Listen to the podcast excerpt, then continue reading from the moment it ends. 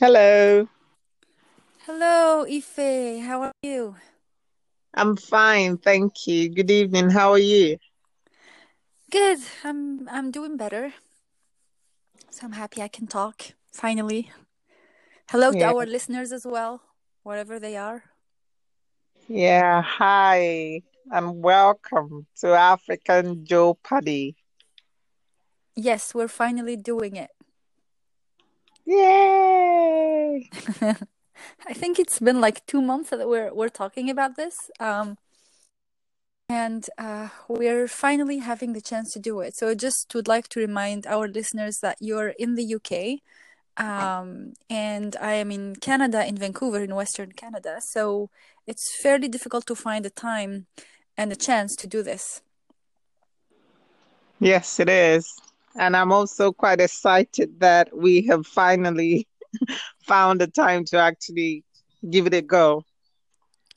Finally, yes. So let's introduce ourselves maybe to the to our listeners. So um, I am Dyhia Belhabib, and I am a principal investigator at EcoTrust Canada. So I work on um, on political ecology generally, on fisheries, and on on crime, and I specialized in um, on the African continent. And my name is um, Ifesinachi Okafor. I have recently joined um, Stable Seas, um, part of the One Earth Future, as a researcher for Western Central Africa, and my research interest lies in understanding the interconnectedness or relation. So you're cutting out Ife, something that we expect to happen because of where we are and how we connect, and hopefully I'll get you back very soon. I'm here. Great, Sorry. great, great. Okay. So, So I yeah, wonder if the part about about me was was recorded okay.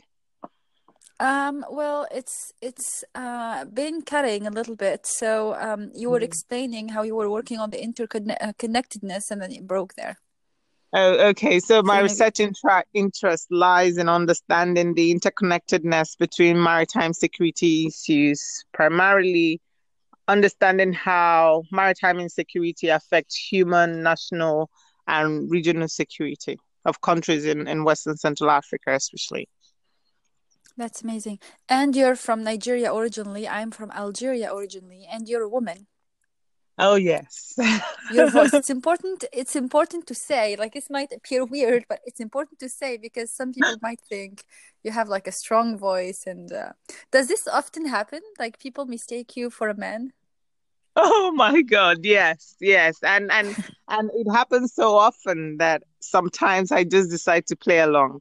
But you it has, I mean, yeah, I, I, I just enjoy playing around. I, I pick up the phone and say hello, and then they say, "Oh, is that Mr. Yao?" And I just I get tired of explaining. I, I say, "Oh, yes, it is." But interestingly, this also happened. oh shoot you're cutting out again like this is this is really funny um Oh, can you hear me now? yes i can hear you now but how how is it now more difficult that you're dr yarwood basically because it doesn't actually have a gender Yes, so it happened two days ago when I had to call the medical helpline because um I my because of my son, or for my son. So when they asked for my name after like three minutes conversation, I said um Dr. Okafor Yarwood, and this was a lady. And then the, her response was, "Oh, thank you so much, sir. So what's your son's name?" I've been speaking to her for like three minutes, and after I told her that I am Dr. Kafia, which she responded by saying, Thank you, sir. So I'm not really sure why she assumed that I was a sir, even though I've had three minutes conversation telling her about my son and how I am concerned about that. So yeah, I'm Well, a dad is also concerned. If dad can also be concerned, but I know, yeah. Yeah, now now that would be a stereotype to say only moms are concerned about their kids. yeah, no, Oh, absolutely. point taken. Point taken. Yeah, like that. That's very. Like, I mean, it happened. It happened to me too. After a year, um. So you know, like when we work with some African colleagues, we often especially in countries where internet bandwidth is not that good. Um, we often work just via email, so no phone, no Skype calls, nothing. Um, and I worked with this. Um, he's now a very good friend of mine, um, an amazing researcher in Guinea, and we worked f- together for a year on a report um, on Guinea, basically. And I remember then I went to West Africa and I was traveling with a colleague of mine, like a very tall and strong guy um, who was the coordinator of the project. Um, and we ended up in Guinea, you know, like after finally getting to the center of research, I was right next to him. And then um, the guy, my colleague in Guinea, introduced, like, introduces himself and goes, shakes the hand of the Canadian, uh, Caucasian, tall guy colleague and tells him, hello dia how are you and i you know i was so shocked because i this this might have been like the stereotype where you're communicating with someone on fisheries in africa. That guy that that person must be a man of you know some sort. And my name you know doesn't really say if i'm a man or woman. That that's something. But um it was really funny because like no no it's me the little next to him. It's me. This is it was so such a funny situation. But that happens like the um the other happens as well when you go to conferences and you know they mistake you for some assistant some grabbing coffee in a like very uh, coffee and look at you basically like hey i'm here for the conference too uh, did that ever, ha- ever happen to you you're cutting again, Ife.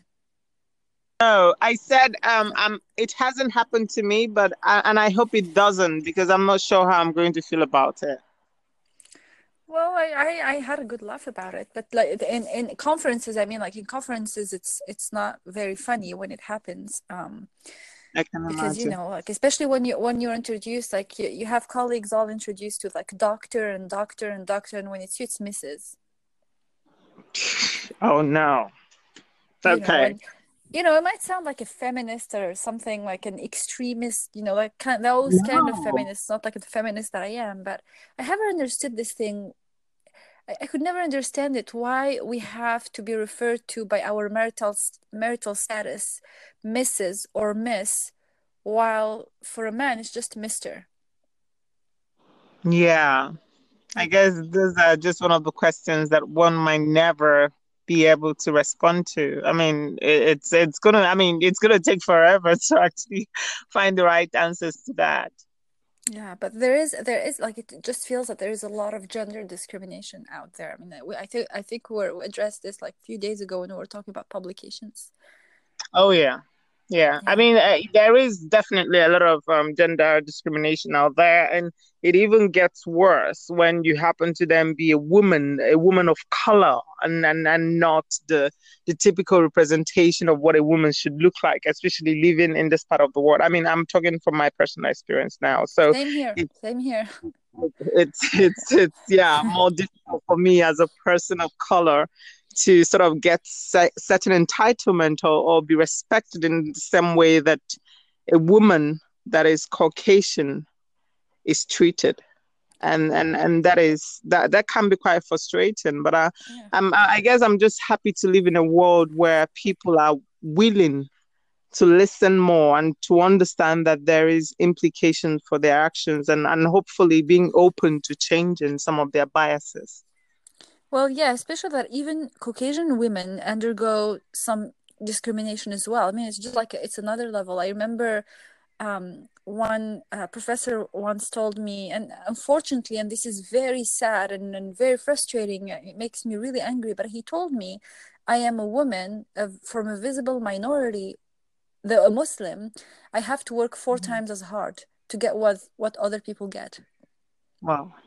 And I get, you know, like the number of rejections I get on every single aspect is is amazing. You know, like I think I get 10 rejections per, or maybe even more per, I don't know the statistic, but I get a lot of rejections. Yeah. Yeah. Yeah. It's Well, it's um, something that we well, have to deal with, unfortunately. yes. Well, deal with, but but but rise above. The most important thing is not allow it to define us, because I mean, it, it would obviously be very defeating, especially in someone like me that knows you and, and how amazing you are, to hear that because of some of the rejections, you have decided to pack it all in. So the most important thing, I guess, for our listeners out there, the women, whether you're red, white, black, whatever your color, and even to the men as well. I mean, to be able to sort of manage rejection and never, I mean, never, ever, never, ever give up. So long as you leave, just keep going, keep rising be- above it, and, and keep pushing. One day, something is going to happen.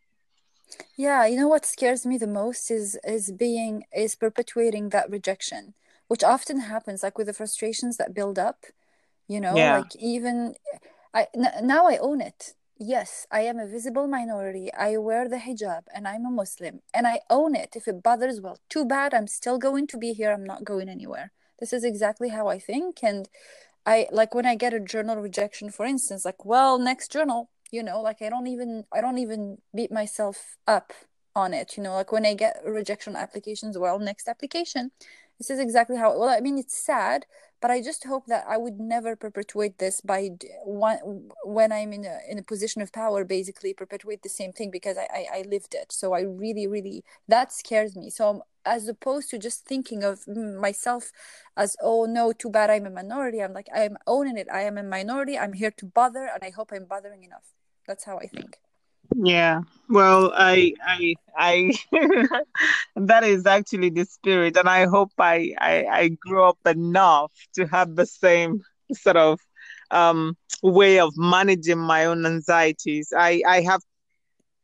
Oh, are you still yes there? yeah Okay. yeah well Yeah. you will find a way not only you will find a way to manage your anxieties i think you'll become numb to it hopefully it won't arrive that much obviously like that's I, hopefully you won't you will never be numb to it because it won't happen that much but but if that happens i think you will get just numb to it it's like oh whatever let's move on to the next thing basically Yeah. Yeah.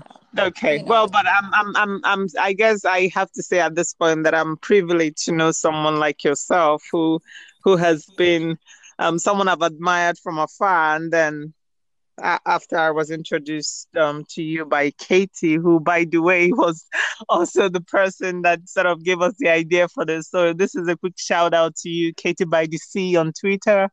thank and you I mean, katie yeah, uh, and so I I have learned a lot from you, Dihia, and and have continued to learn a lot from you. So thank you. Continue to inspire and do your thing. Ah, you're an amazing person. I'm I'm I'm I'm learning so much from you as well, especially from the uh, political perspective. Um, yeah, it's it's really like, you know, working I think working in the fisheries field and ocean field and security field in general is like we are we are we have to work with a lot of, you know, male driven agendas basically and it's not always easy. Um, either at work or when we submit to journals you know like i was i think i think we've we've talked about the fact that we're women but also now women from outside the academic world when we try Yeah. to publish for instance um, and i think something is that's another layer of discrimination basically. And it happens. I don't know if there are statistics out there but maybe someone should do it.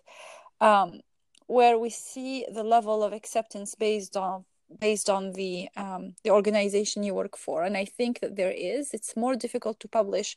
First when you have a weird name um, you know like we both do it's like non-western typical name and even in algeria my name is weird. So that just doesn't help. Um, we're women and we're working for ngos now. Yeah. yeah And and but but but that's the thing. It shouldn't happen that way because obviously the the work that academics do is completely amazing, but at the same time, the work that those in, in the third sector do in driving policies is, is actually very, very amazing and very important. I, I would tell you, I mean, one of the something happened that actually made me reflect my position and whether I mean what I want to do, whether I want to continue in academia, which I- I'm I'm definitely this is something that I know it's it's I'm likely to go back to at some point. But I was I got to a point where I was considering whether I should remain in academia or whether I should work in the third sector. And this thing that happened was I came to I found myself in an environment where they were discussing issues relating to Uh, I mean, very important maritime security issues in the global south. And uh, uh, if if I I mean I could easily say that there were over 100 people in the room, but I could count the number of Africans, and in the end there were only two Black African women in this room discussing issues relating to maritime security issues in the including African. yourself. Yes, including myself. I mean, Oh as the. I was the second black woman there, and the other black woman or the African black African that was there was actually someone that is affiliated to the organization that was holding the conference or where the conference was being held. And so at that point, I said to myself, "Hang on a minute. This is actually." Why in 2019 decisions about the continent, decisions that that undermine or affect or improve the security, uh, socioeconomic provisions of, of, of millions of people in the African continent are made by people that have not or barely lived that situation. And Yeah, that was they, the point. don't even understand it. They don't even understand the situation. They may not even understand it, basically. It's uh, especially when they make blanket rules, you know, no exceptions, no exemptions, because everybody just has to abide international laws and things like that. Absolutely. And and this was the point that I said, you know what? I think I wanna I want to represent that voice. I don't know how big it's going to be. I don't know if it's going to make any difference, but I want to be that African that is in the room that gives someone a chance to actually understand the perspective of the people they are reflecting or discussing or trying to make a decision about. And I think this is why it is important that actually, eh, when it comes to publications in, in peer reviewed journals, they should be open minded. People should Oh not yeah, be. well, that's they should. There is no reason why one should justify the obligation of being open-minded. They have to be open-minded because researchers are researchers everywhere. Uh, but your story just reminded me of like I was I was um recently in Geneva, and i think last year I went to a, a workshop in DC about um, uh, uh, what is it called, like boundary spanning in policy engagement, and it really hit me that what we are willing to accept here in the West is is sometimes excluding a lot of the things that we do. For instance, I was once that African child, even though I, am not, you know, like a, the stereotype black African child who carries water for a kil- kilometer in in during a drought. But I was once that child, you know, walking bare feet with buckets of water in my hands, going to to grab the water, and I was happy doing that. I was genuinely happy. I loved it. You know, I was not like, oh, the poor one. Like, I was genuinely happy. And this is seen like portraying me as a victim is not acceptable. Like, as a, when I was a child, like, if, if I could think about it now, like, if I could, uh, in perspective, like, that's not acceptable. That's just like a perception from the West. We also talked about, like, um, accepting things, for instance, that the church leads research somewhere in a country where, ha- where, it, where it ba- like the country has basically any means to do any research work, and you have the church with means, and so they lead the research without necessarily influencing it. And you have like someone from, and this happened truly, like someone from a Western country coming in and refusing to work with the researchers there because they were funded by the church. And it's also some kind of stereotypes that often happen. You know, like we have to be um, boundary spanners in that sometimes the standards that we work with here might not be the same where we, we are going to work in Africa or elsewhere in the developing world, basically. And I was recently in Geneva, as I was mentioning, and it really hit me because um, we had a conversation about subsidies and and you know the, the impact of and it was it's really great work that we're doing um, with IISD and with Pew because the idea is to research the potential impact of subsidy disciplines on, on some countries like South America, Pacific Islands, and in Africa, and basically rem- remind the delegates who are also negotiating about the livelihoods of people, you know, people that need those options to live. Otherwise, they have no other alternative livelihood options except maybe uh, having to, you know, um, deal with petty crime and things like that. And we see this in research, obviously, but it hit me because I was in a room with, there were like some, you know, minority representations there obviously there were like some delegates from all over the place. But after like it just hit me that we are talking and we are negotiating some blanket rules and we're not necessarily aware as delegates or these delegates are not necessarily aware of how this could impact that poor indian fisher whose whole life has been about catching three fish a day to feed his family and being able to do so because of a subsidy that the government gives him or her.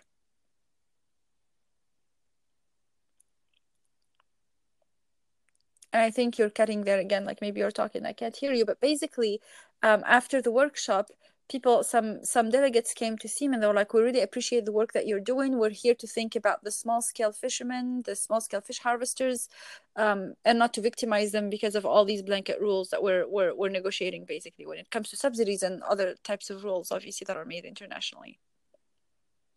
but I, hear you loud and clear and i hear you loud and clear and and this is obviously why it is important to, when you're discussing such an important issue, to actually have people that are likely to be affected by your decision in the room and, and give them a voice and give them a choice to be heard. And and I'm so happy and, and, and privileged that we're in this space. And I guess I, I have to also be thankful for the internet because it has given an, a lot of opportunity for people that would not to sort of and and get heard yeah that's that's absolutely very important yeah it's always like it reminds me like it's not necessarily related to gender but I've been working on the issue of ITQs, you know, individual transferable quotas for the past hmm. um, three years. Okay. Um, and, you know, like we are taught in universities, uh, in fisheries economics, that ITQs are the perfect tool. You know, catchers are individual transferable quotas are the perfect tool for managing fisheries. Um, and it's something that is perpetuated, obviously, because we see the success in them. We don't necessarily see the failures. Um, and as I started working on Western Canadian fisheries, I realized that no, that's actually not my own definition of success. Like, um, they, this is a blanket rule where, uh-huh. you know, like if you put a fishery, if you manage a fishery with an ITQ, with an individual transferable quota, so each fisher, fish harvester receives receives a quota basically based on um, what they have caught in the past. Um, and then those become transferable, associated with an amount of money, the price inflates and systematically excludes like the young fisher fishers that want to join the fishery yeah. or even worse you know like you sell it to investors because there are no ownership limits you sell it to money gamblers to money launderers and it gains like uh, and since the transactions don't necessarily are not necessarily kept in record it becomes more and more prone to money laundering for instance because you want to launder money the best way is to buy some halibut quota for example basically. This actually happens here. And then you have on the other side real fishermen that are like the stewards of the sea that go there that know what sustainability is about that use very selective gears that want to fish that go out that fish that have to lease the quota for 90% of their of their revenues and then the 10% that they so they lease the quota they pay 90% of the landed value in that quota and then the rest um, they have to pay their crew they have to repair the boats and they have to like pay for fuel and all of that.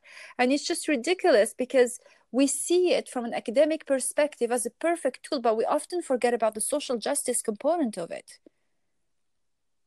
And you know like how is it that um, owners of quota and owners of licenses that might be corporations from elsewhere sit at the same table than the government when managing the fisheries and this is exactly how it's done here. So this is another example of a blanket rule that actually harms small scale communities and marginalizes marginal marginalizes them basically. How, how do we even say that? Puts them on the margins of management and fisheries and natural resources access basically.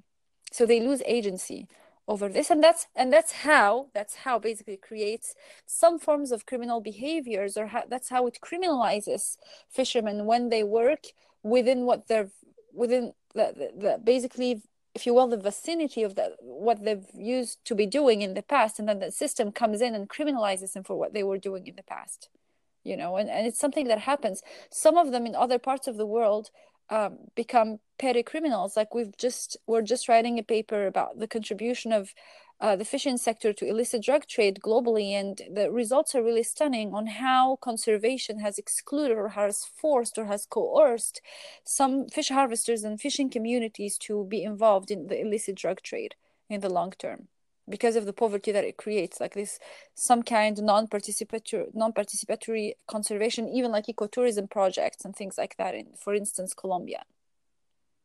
I, I, mean, your point about Colombia is actually very important, and you find that this can easily be replicated in in a lot of developing countries because of the fact that they do not enjoy the same benefit as their counterparts in developed countries, whereby, for example, if they're not catching enough, or if they were not um, sort of able to to support their family as much as they used to there is sort of some sort of social security that they can tap into which is not available to countries in in the global south. And so you could see why lack of or inadequate coastal welfare or, support for for fish fisher folks and fishmongers in, in many countries are predominantly women can actually drive people to criminal activities. And and again, I, I cannot emphasize enough why this keeps bringing me back to bringing people that are affected by decisions of, of policymakers, of of those in I mean in, in, in places of authority,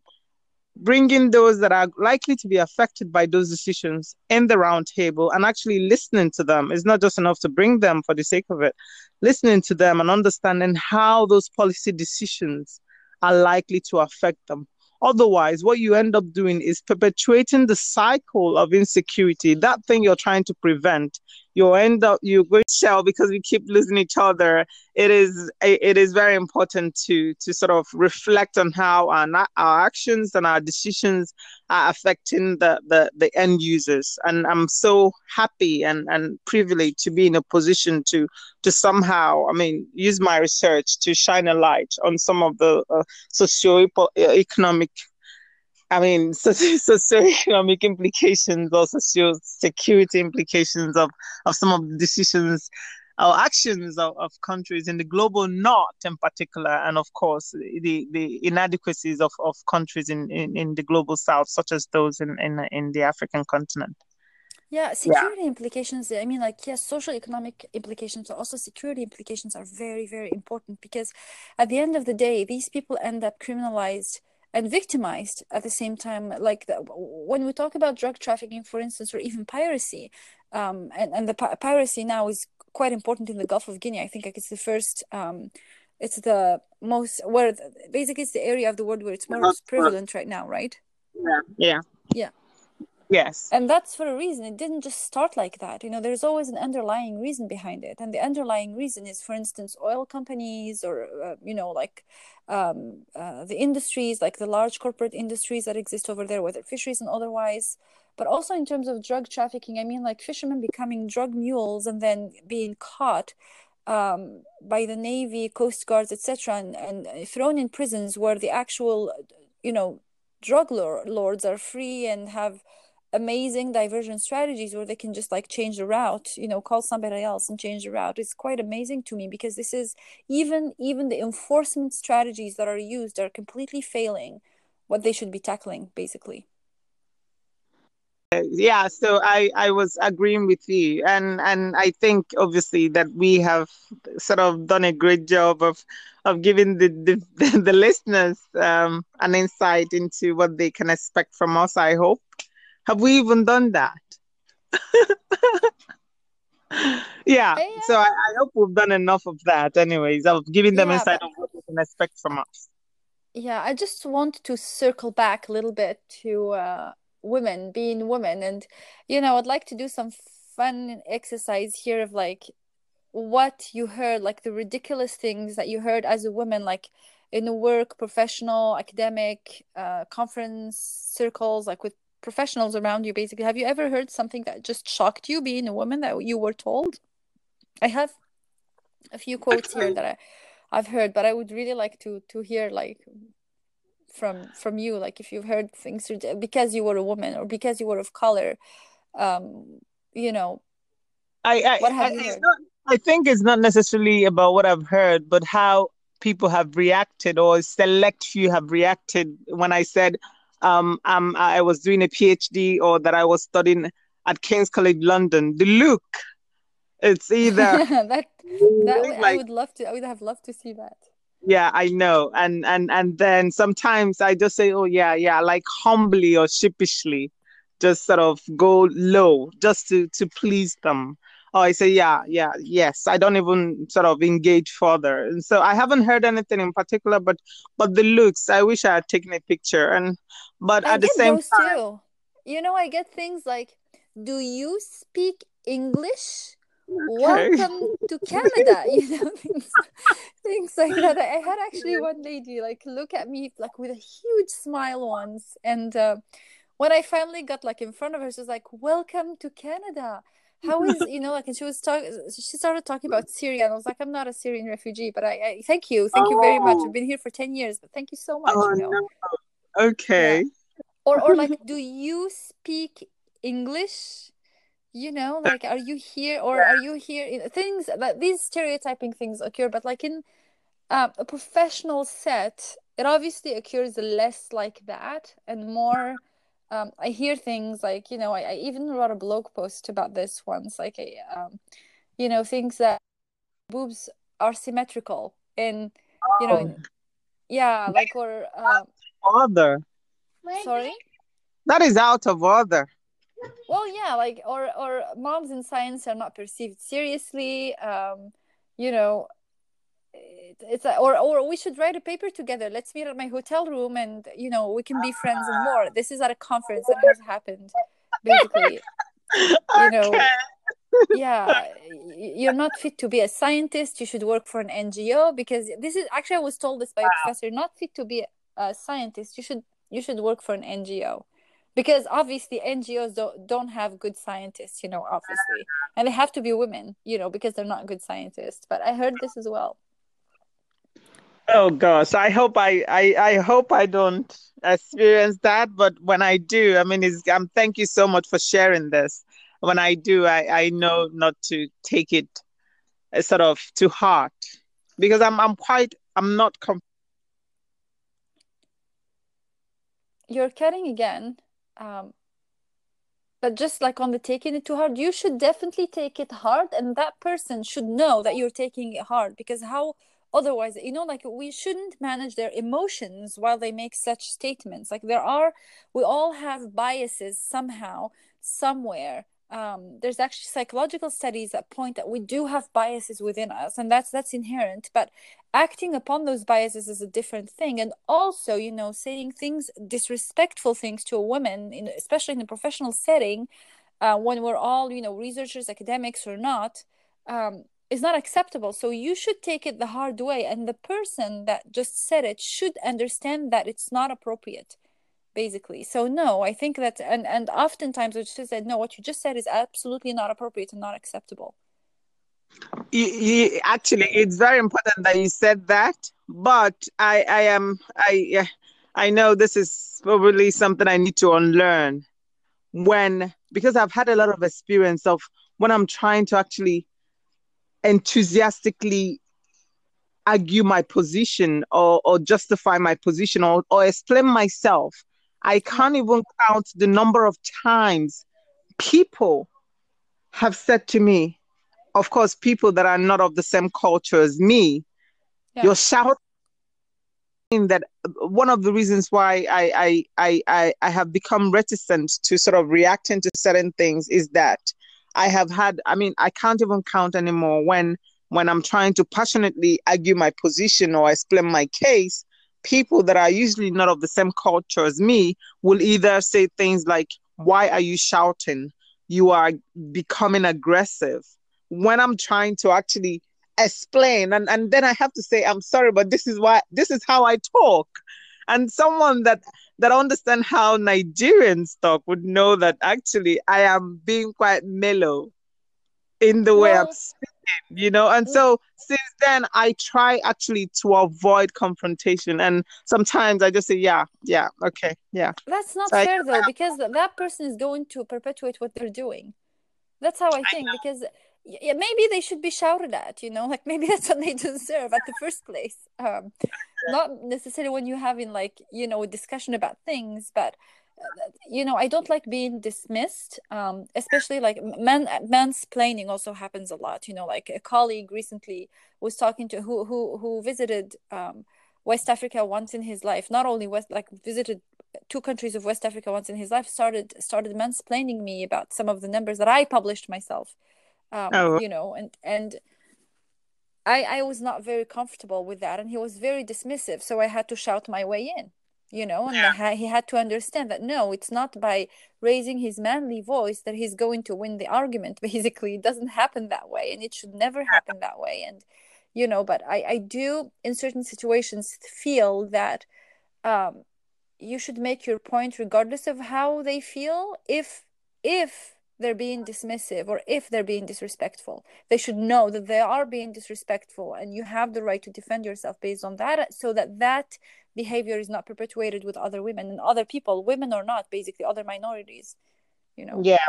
Well, I I still have to unlearn that. That have really put me off standing my ground because and then I have to explain myself then I have to start explaining myself to to say I'm not shouting. I'm I'm I'm just trying to explain myself, and and it really makes me feel quite bad. And and so yeah, but I agree with you. I I don't have to. Nobody actually have to have to stand for for such abuse in, in 2019, especially. Oh yeah, like I mean, I heard things like remove your. Actually, very frequently, I hear I hear this like remove your headscarf, you will get a job more easily. Oh, okay. You know? Yeah, I, I heard this very recently, and I heard it again. Like, uh, like I, I hear it quite frequently, and I mean, like, am I just going to smile and say nothing to that? Even though, even though sometimes it comes from like really, that's the worst part. Sometimes it comes from like really people who care. You know, they genuinely care. Maybe it's your headscarf that's bothering. Maybe you should remove it to get the job or something. But you know, in in a perfect world, this should not be said it should not even exist. You know like i i i could be wearing i don't know like uh, a pumpkin on my head and nobody would care you know. Well maybe they would but you know what i mean. Um, yeah. and in this the, these cases it just feels that i should not just let it go you know. I can't just let it go anymore. Like I fought so I mean like you and I understand this. Like we and and we fought so hard in our respective countries like we still have our accents. By the way i hope our our audience can understand what we're saying. Uh we still have our accents. Um we we still have like that little culture cultural cultural thing you know? I i walk with i, I talk with with gestures so i use my hands a lot like an italian. Yeah. Um, and people often say why why are you angry? or why you know and to you they say why why are you shouting? Maybe but like it's this cultural disparity is beautiful as opposed to like challenging should be beautiful as opposed to challenging but beyond that like being women and from visible minorities in the western world is not always something that that's easy to handle and i hope that people understand that um, and maybe just think like we're all again like it's it's i would say it's okay to have biases as long as we don't act upon them and we and we try to learn about them a little more and address them. We all have biases in in minds like we all do some things. We can't be you know all accepting all the time because there are just certain things that we don't know. And as we learn to as we learn those things we might have previously biases that we needed to address. That's what i that's how i think. But nevertheless i mean it's it's it's kind of difficult. It's very difficult. Yeah. So it has been uh so far i have actually learned a lot from this conversation and i hope our, our listeners have as well. And and obviously would be able to sort of give us feedback on on what we're doing right how we can improve and how we can make it more exciting. Because i mean uh, the most important thing for us is not only to share what we know about um, socio-economic conditions or security conditions of, I mean, everything that is happening in the African continent. But we, we don't want to make it boring. We want to make it fun. We want to talk about so many things, and and but whilst making it fun at the same time. So we would appreciate whatever feedback you can bring and and whatever comments throw it at us yeah and hopefully like the technical issues that we experience anyways like this actually the technical issues are a beautiful thing because we experience them so much uh, working on i i at least personally experience them so much when working with colleagues in in africa basically like uh, let alone the you know the difference in time. Like recently i came back from where was i? In algeria um, and i was pretty much looking forward to talk with colleagues in tanzania there because it was way easier for me than i came back and the same night when I came back, I had to speak to them at midnight here in Vancouver. Yeah. And obviously, like, so I guess it's um it's a, so even if we can't trim this, sorry to our audience. This is things that we have to deal with quite frequently. Um, and I guess you too, uh, Yeah. working on you know time zones and technology and all of that. So we'll see how this goes. But yeah, very very happy to finally have had this first podcast with you, Ife. Um, Thank you. yeah, and again, like um, name wise, how do you say your last name? Okafor Yarwood. Yeah. yeah yeah I, I so i have I'm, I'm kind of my name is kind of schizophrenic a little bit so i'm i'm Dyhia sometimes and i'm just dia at ubc in like university uh, at other times but i my name is pronounced Dyhia Okay. yeah and um, yeah i'm often called dia um, especially I'm actually quite happy to be called Ife rather than Ifesinachi. So I'm cool to be called Ife. Yeah, yeah, I like Ife. Yeah. Okay, so let's um let's wrap it up here. Um, and hopefully we can address the technical difficulties that we've had by trimming this. And if we can't, we apologize to our beloved audience. Um, you know, I would love to say we're going to handle it next time, but I'm I can't even promise that. You know, we never know. Uh, Yeah. we never know. But yeah, we'll try. We'll try. Quite frankly, we'll try. Um, very happy, and we're going to do this uh once a month for now, I guess, Ife. Yes. And uh, we're going to share this on Twitter, obviously, for our Twitter buddies, and please share it. Um, uh, as mu- if you love it, share it. If you don't love it, still share it to make other people laugh a little bit. So Yeah, absolutely. I agree. I'm, I, I mean, be kind. Be kind with your criticism. Yeah. Be yeah, kind. be kind with your criticism. Yeah, well, I, I, I, I'm starting to handle criticism like in a whole other way. I'm, I'm, I'm becoming, you know, uh, I like it when it's constructive. Yeah. Basically. So, yeah, um, I enjoy that. But yeah, let's wrap it up, and I'll talk to you very soon, Okay. and hopefully Bye now. Take care. well. And very thank you for listening.